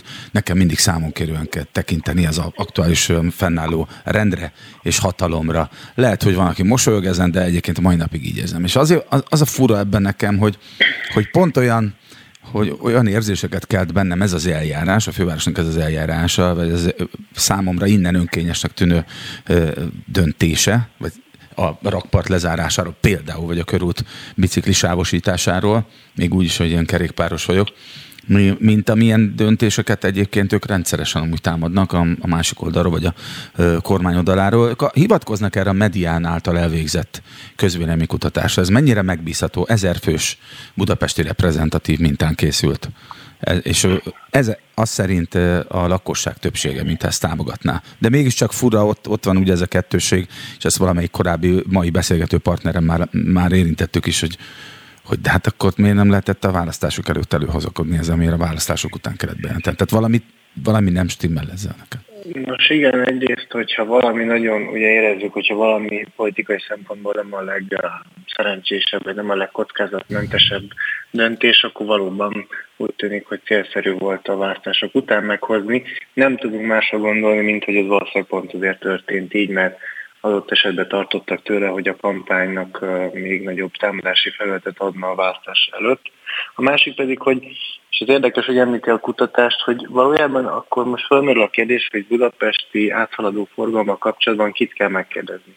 Azt, aki konkrétan a lezárt területen él, egész Budapest lakosságát, vagy tágan, tág értelemben véve országos mintára kéne esetleg, hiszen nagyon sokan áthaladnak, nagyon sokan használják a főváros különböző főútvonalait akkor, amikor az országon áthaladnak. Szóval ebből a szempontból ez egy kutatásmódszertől is egy érdekes kérdés, de talán most ennek a beszélgetésnek nem ez a témája, de visszatérve. De lehet, lehet egyébként ez a témája, ugyanis elgondolkodtam, ugyan én nem vagyok egy majka, akit, ugye, hogy, akinek a véleménye kvázi felér egy közvéleménykutatása, de én például Budapest belvárosában élek nagy családdal, és nekem nincs jó érzésem a rakpart lezárásától, úgy, hogy gyakorlatilag márciustól novemberig szinte mindenhol kerékpárra járok, így se volt jó érzésem azzal kapcsolatban, hogy a körútból úgy elvettünk egy sávot az autósoktól, hogy közben láthatóan a legnagyobb forgalom közepette is háztömbönként, háztömbönként, ha egy biciklist látok, akkor is sokat mondok. És így tovább, és így tovább. Én nem hiszem el, hogy ezek, ezek a felmérések, és ezek, ezek valós eredmény mutatnak. Én nem nagyon ismerek ott a környékemen olyat, aki szintén családos, szintén munkába jár autóval, vagy akár csak kerékpárral is, és ne lenne rossz érzés ezektől a lezárásoktól. Pláne úgy, hogy látjuk, hogy mi van nyáron, ahogy kinézek a Margit hídon, vagy Mar- Margit hídról, a, a 43 fokos rakpartra, ahol sehol semmi árnyék.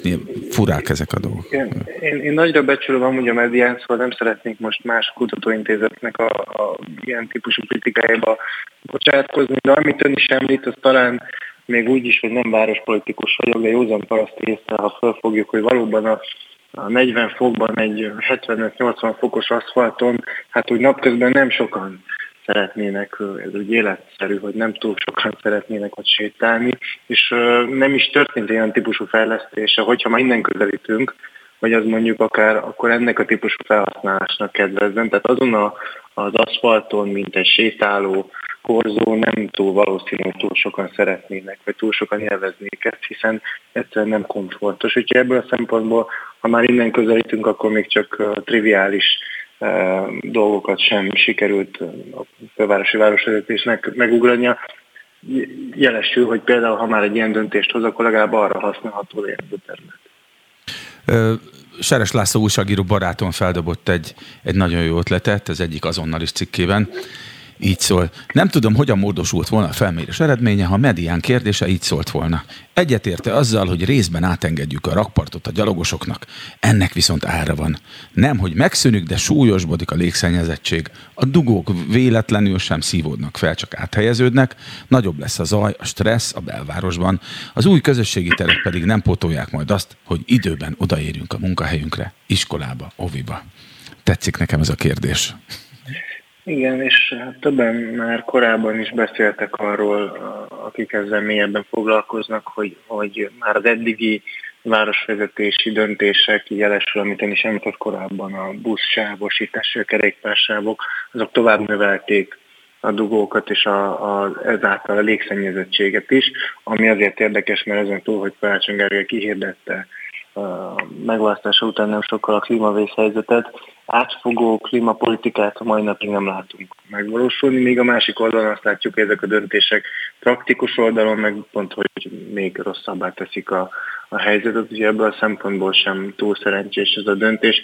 Arról nem is beszélve, hogy az világosan látszik, hogy hogy emögött inkább valami fajta politikai program áll sem, mint az, hogy most ez akár választóigény volt, hát akár igen, kampányigéret. Nem, nem véletlenül beszélünk önnel, és el is kell, hogy köszönjek, nem sokára visszajövünk majd a beszélgetéssel, de Palóc Andrétól, a század vég vezető elemzőjétől elköszön, elköszönök, akivel természetesen a budapesti lezárások politikai hatásairól próbáltunk beszélni. Pár percet, mindjárt jövünk. Beszóló Interaktív kibeszélő show a Spirit fm minden hétköznap délután 3-tól.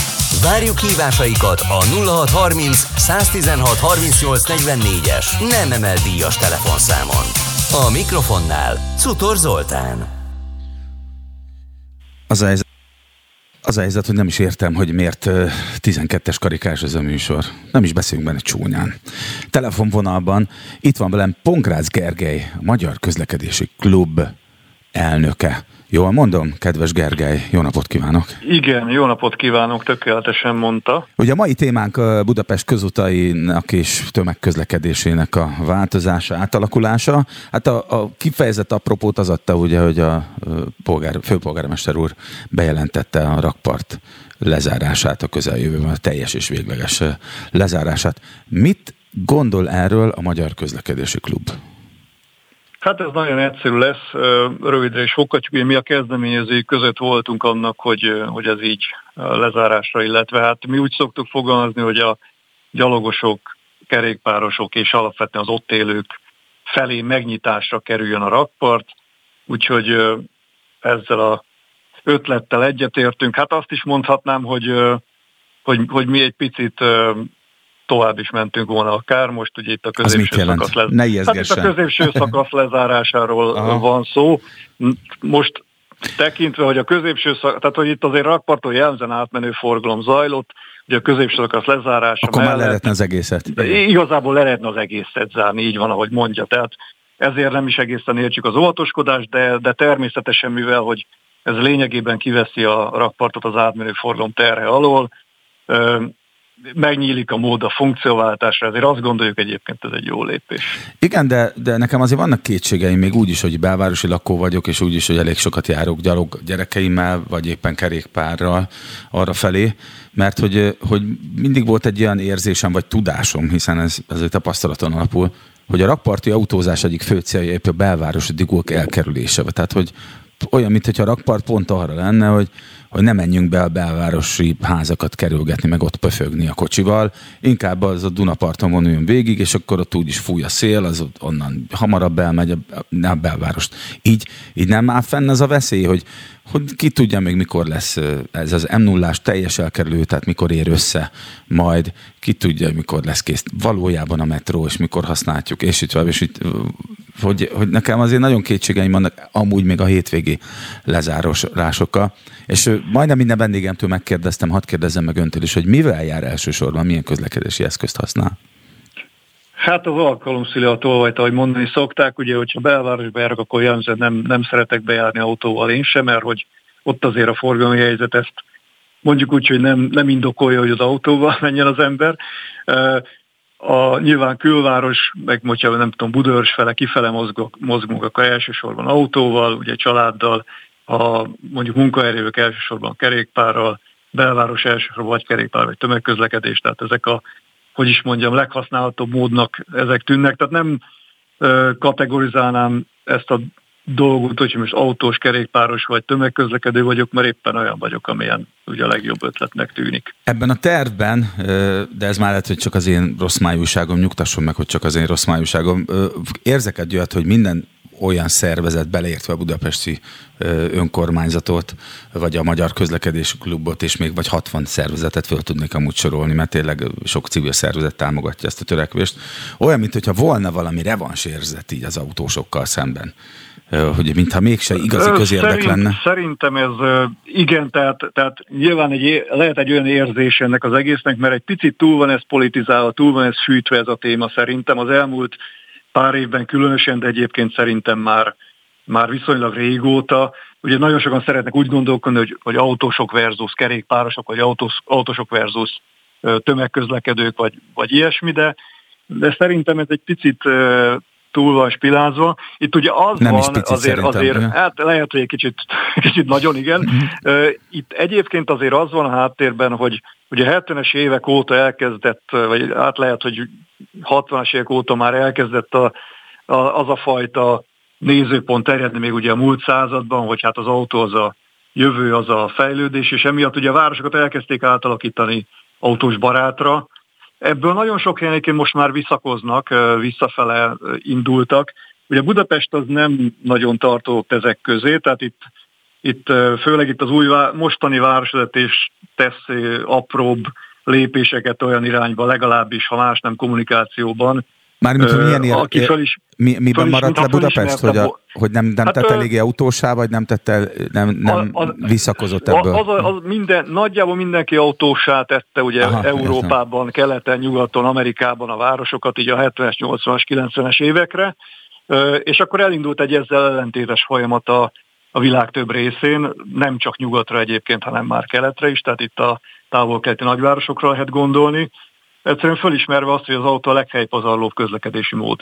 És az a városban, hogy ez vidéken nem probléma, tehát ez egy távolsági közlekedésben kevésbé gond a helypazarlás.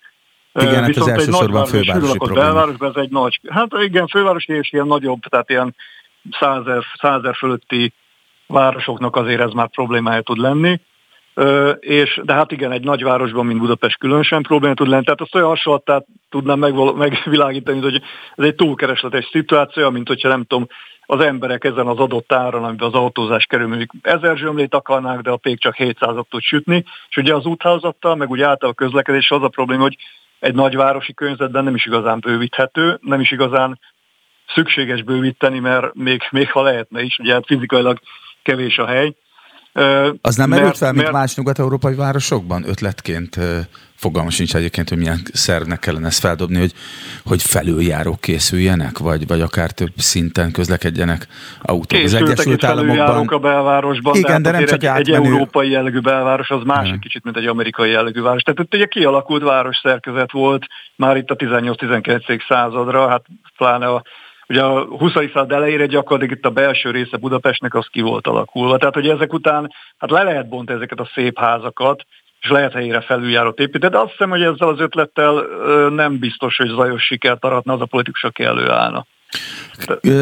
Nyilván az ilyen vál, nagyobb változtatások előtt, amilyeneket most terveznek, és hát sokan támogatják, egészen sokan ellenzik is, tehát nem tudom, hogy ez mennyire eldöntött dolog valójában, de ez biztos, hogy mind a két tábor szándéka egészen erős hogy azt feltételezem, mint ahogy ugye a főpolgár, főpolgármester ígérte is, hogy, hogy alapos felmérést végeznek. És nem, itt nem csak a közvélemény kutatásra gondolok, hanem a szakmai felmérésekre.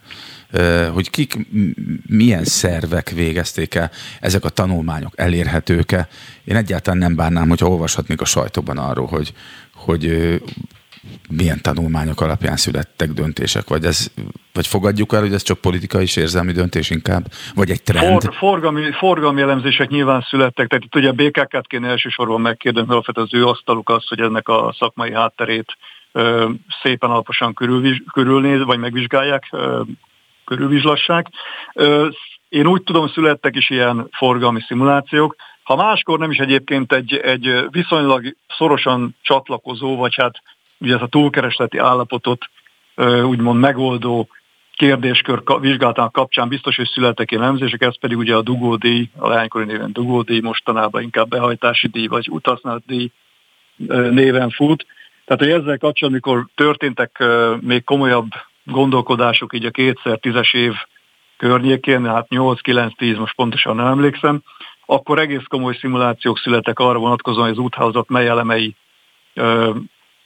hogy viselkednének egy ilyen behajtási díj bevezetésével Azt miért vetették el azt a tervet? Bevallom őszintén, nekem a dugódíjjal egyáltalán nem volt olyan nagy bajom, hát mint ez most. rendkívül jó kérdés, hogy miért vetették el. Én azt gondolom, hogy szakmeleg egyébként ez egy mindenki áll. Tehát ha, ha megkérdezi a szakmát, akkor az alapvetően egységesen támogatott lenne maga a behajtási díj. Én is így gondolom. Ö, de, de valamiért ez politikai okokból nagyon érzékeny téma de volt. Ugye ez, hogy nem sarcoljuk az autósokat, autós, üldözés és stb. Tehát sorolhatnám ezeket a jelszavakat ugye folyamatosan, amik, amik egyébként durva, tényleg eldurították a kommunikációt is a, a városlakók között. Mert én azt, azt gondolom, hogy tényleg nem, nem szeretem azt mondani, hogy autósok versus nem tudom, kerékpárosok, mert mindenki városlakó, azért akárhogy is nézzük. Hát meg igen, meg akkor kinek van több joga? Tehát ez, ez is hülyeség, hogy, hogy most akkor a kerékpáros az értékesebb állampolgár.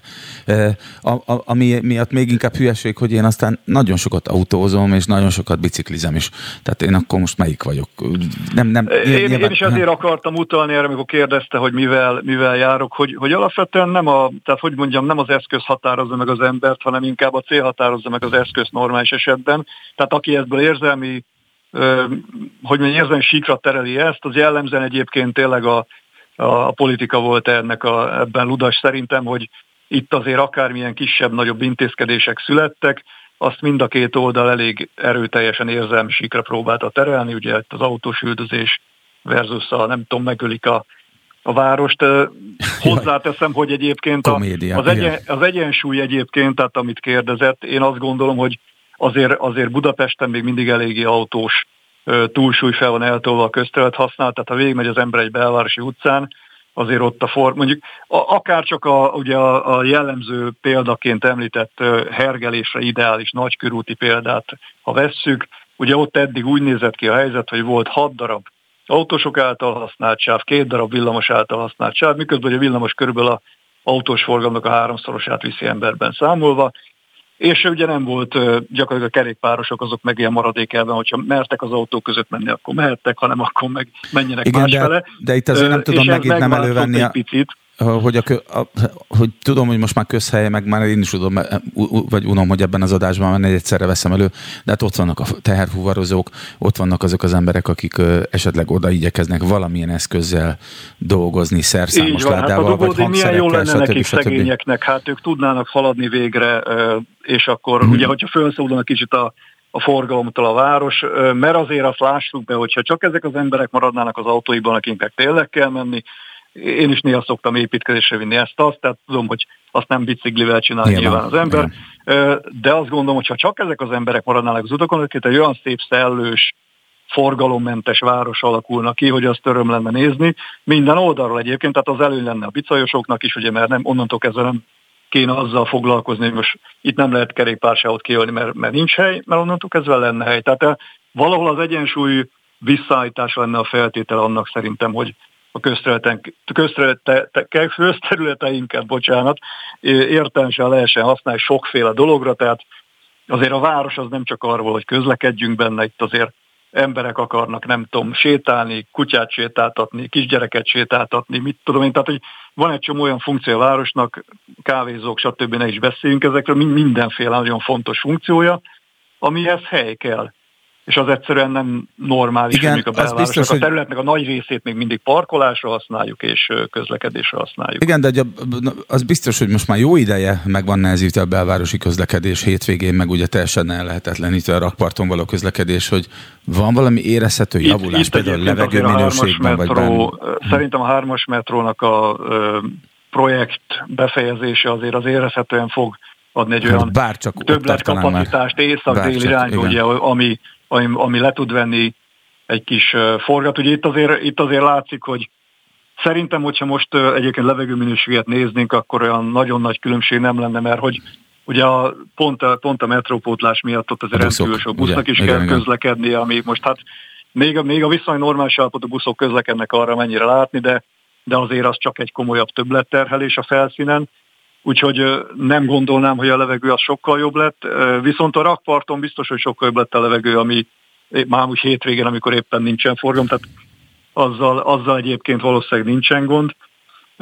Illetve hát azt kell, hogy mondjam, hogy a, ugye a levegő minőség az remélhetőleg csak egy átmeneti probléma most már, hogy azért a elektromos közlekedés terjedőben van, de ez nem fogja megoldani a helyfoglalás kérdését. Már pedig a városban Igen, meg a, sem. a legnagyobb probléma az a helyfoglalás szerintem, bár nyilván levegőszennyezés az egy az, a, az egy másik nagyon és komoly az se utolsó szempont, hogy ugye egyre több ilyen villanyhajtású eszköz van, és ezek ingyen parkolhatnak, és nyilván hát ez egy most, szempont. Szerintem. Most igen, tehát itt nagyon sok felé elmehetnénk, én is azt gondolom, hogy például a, az a villanyhajtású SUV, ami, ami mondjuk ilyen városi terepjára mondjuk magyarul inkább, ami mondjuk van egy 25 kW-os villanymotorja, meg egy 300 lóerős benzinmotorja, egy dízelmotorja, hát arra zöld, zöld, zöld rendszámot tenni, hát hogy is mondjam, a pofátlanságnak a csúcsa szerintem. Igen, eléggé cinikus eljárás. Azt mondják, hogy Tokió közlekedése úgy van szervezve, hogyha Budapesti hasonlóképpen lenne, akkor Budapest egy kihalt falu képét mutatná. Egyesek ezt állítják. Nyilván ez túlzás. De ugye ott tényleg van földfeletti, föld alatti közlekedés, keresztül kasul a, a, a metrók, ezek a mágnesvasutak, ugye Shinkansen így át, átszeli a, a nagyobb városokat. Nyilván most ez nem várható el hirtelen, hogy Budapest valami ilyesmi történjen, de és az előbb említettük is, hogy a felüljárók talán azért nem, nyilván a városképnek is ártanának, ezek már réges kialakult és védelemre szoruló városképek, tehát hogyha egy amerikai városhoz hasonlóan felüljárókkal pakolnánk tele, akkor az valószínűleg sokkal gusztustalanabb benyomást keltene, illetve az gusztustalan benyomást keltene. De hogyha nem felüljáró, akkor nem volt-e opció felszín alatti forgalom elterelés. Tehát, hogyha metrókat építünk, akkor lehet, hogy meg egyszerűbb is lenne autóutat építeni a föld alá. Hogy ez nem merült föl? Tehát P plusz R hát, parkoló, plusz szerinte, még föld alá való forgalom elterelés. Tehát olyan költséggel járnak ugye ezek a beruházások, ami, ami most jelen pillanatban biztos, hogy nem merül föl, mint, mint lehetőség. Lehet, hogy, tehát ugye annak idején csináltak sokkal egy kevesebb apró... stadion épülhetett volna, hogyha ezt megvalósítjuk. Hát például ez is benne van a pakliban, igen, tehát az építőiparnak, itt is, itt is ugye a pék ennyit tud sütni, a betonosok ennyit tudnak önteni, tehát hogy választani kellett, hogy mibe öntsék a betont, hát most éppen ebbe öntötték, nem mondanám, hogy egyetértünk vele, de mondjuk a, a hatalmas ilyen autópálya aluljárókkal se biztos, hogy egyetértenénk. Tehát valószínűleg egyébként, a, ha megnézzük azt, hogy tényleg mi kell a városnak, mi az, ami mondjuk a hely, helyfoglalás és légszennyezés és zajszennyezés és ilyen viszonyokban a, talán optimális, akkor én inkább azt mondanám, hogy a, ahogy Tokióban is egyébként a gerincét a közlekedésnek a vasút viszi a kötött pálya. Tehát ott se az autópályák meg az autók, sőt nagyon drága egyébként az autó, nagyon drága autót tartani Tokióban például. Tehát ott nincs ilyen, hogy ingyenes parkolás. Igen, de bevallom, én jártam Tokióban, és nem, nem tapasztaltam a budapestihez hasonló dugókat, fejetlenséget, egymás hegyén hátán dupla parkolást.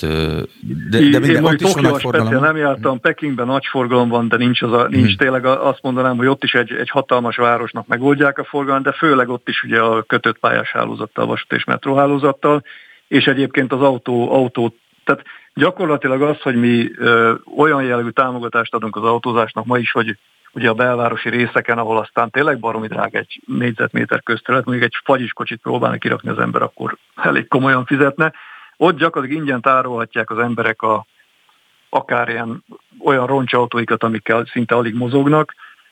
Ez megint csak egy elég ilyen, ilyen hát hungarikum, és szerintem nonsens. Tehát ez, De mit csináljanak, hogyha nem ezt? Hát vala, valamilyen szintig ezt el kell ismertetni, az a köztelt érték. Tehát, hogy amíg, amíg ezért nem fizettetünk semmit az autótárolásért, addig itt nem lesz olyan hát, valamit fizettetnek, igen. Hát valamit évente 2000 forint, vagy valami ilyesmi, tehát jó, igen. lehet, hogy más követekben máshogy van, a 11-ben az éven, évente 2000 forint volt, tehát ez, ez gyakorlatilag az ingyenesség kategóriája, és egy olyan közterületről beszélünk, ami, hogyha mondjuk egy konténert akarok kirakni, vagy egy fagyiskocsit, akkor meg a százereket csöngetem be havonta. Igen, de ez azért, nem tudom, itt ez felmerül bennem az igazságosság egy mint egy szempont, hogy aki viszont mondjuk az agglomerációban lakik, az meg parkolhasson nyugodtan ingyen négy autóval a ház előtt, hiszen ott nincs is akkor a forgalom, nincs is annyi gépjármű. Hát itt ugye az, ez, egy, ez egy kereslet-kínálat dolog, hát ott ugye lerakhatja az autót nyugodtan, mert senkinek nem kell ez a föld. Most uh, itt azért a belvárosban nem ez a helyzet. Tehát itt, itt azt Igen, kell belátni, hogy sajnos a belvárosban lakást... rendkívül értékesek a közterületek, és aki belvárosi életmódra szeretne berendezkedni, az bizony gondolja át azt, hogy neki kell-e minden nap autó ott az a háza előtt.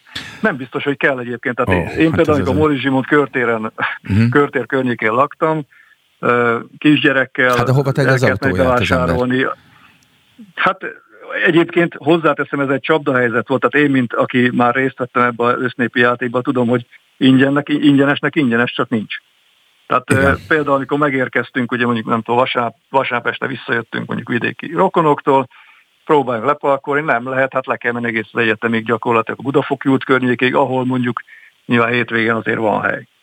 De hogy, tehát ez egy illúzió, hogy ingyenes a parkolás, mert persze ingyenes annak, akinek éppen jut hely. Ingyenes, de körülbelül akkor a szerencse kell hozzá, mint a Royal Flashhoz a pokerben. Hát körülbelül én is a belvárosban lakom, pontosan ez a tudom. Egyébként, van, ugye ez a helyzet a dugódíjjal, hogy ha egy picit megfizettetnénk, akkor ugye azoknak az embereknek, akinek egyébként tényleg szükséges az autót használni, azok is fizetnék nyilván érte, de ők akkor utána tényleg tudnák használni munkaeszközként az autót, kiszámítható lenne az életük, tehát nem az lenne, hogy az iparos mondjuk késik egy órát, mert mit a csempével beállt a dugóba, aztán nem tudott kijönni, tehát, hogy a taxi nagyon, hálózat nagyon fejlesztése megold... A taxi fejlesztés az megoldás lenne erre. Akár mondjuk villanytaxiból lenne sokkal több, sőt, akármilyen taxiból lenne sokkal több.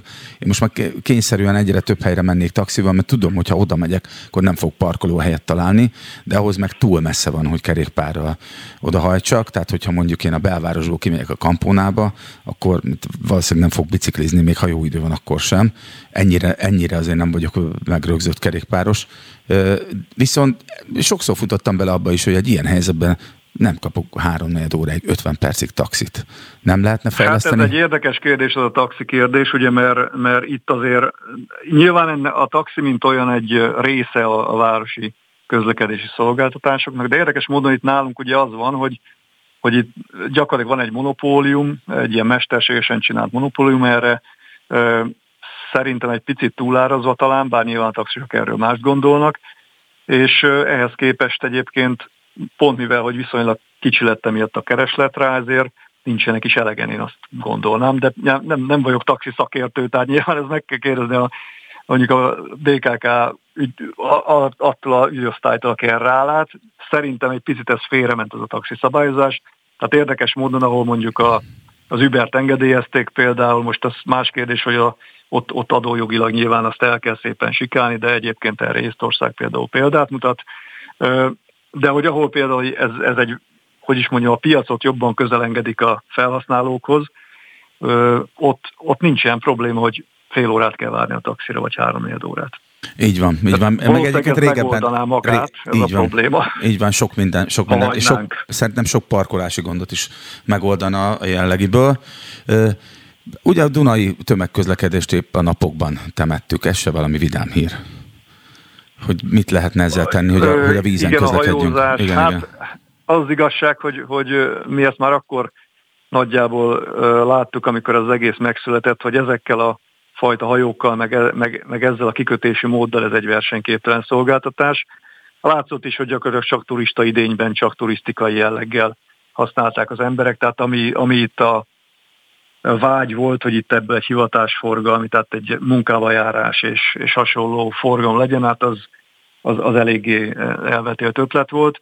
Volt itt a BKK-nak azért egy ennél messzebbre mutató terve, de ebből persze nem lett semmi, tehát ott, ott tényleg rendes gyorshajókkal, katamaránokkal, gyors kikötésű hajókkal operáltak volna.